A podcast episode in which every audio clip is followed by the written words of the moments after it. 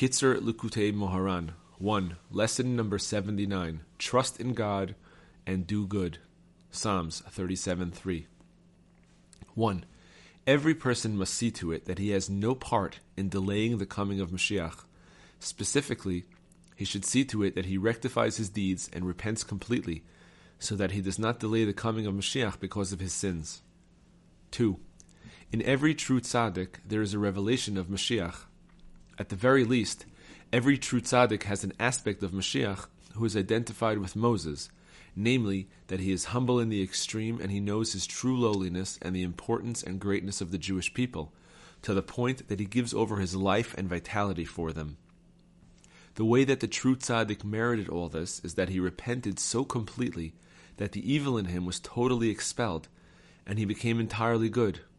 And indeed, this too is an aspect of Moses' Mashiach. 3. There are people who are not yet firmly established in the service of God and whose repentance is not yet complete.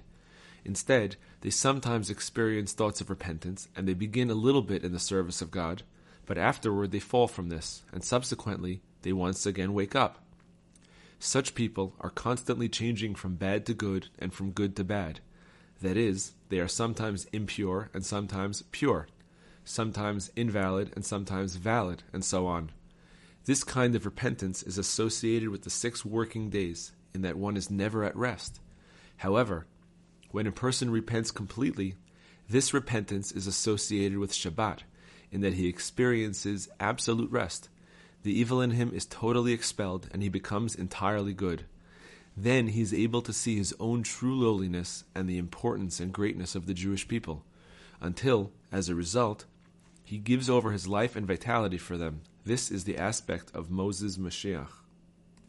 4. Through the holiness of Shabbat, a person merits true humility.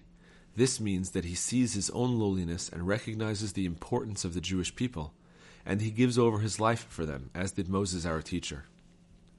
5. The essence of humility is when a person considers himself to be beneath his own true level and lower than he actually is.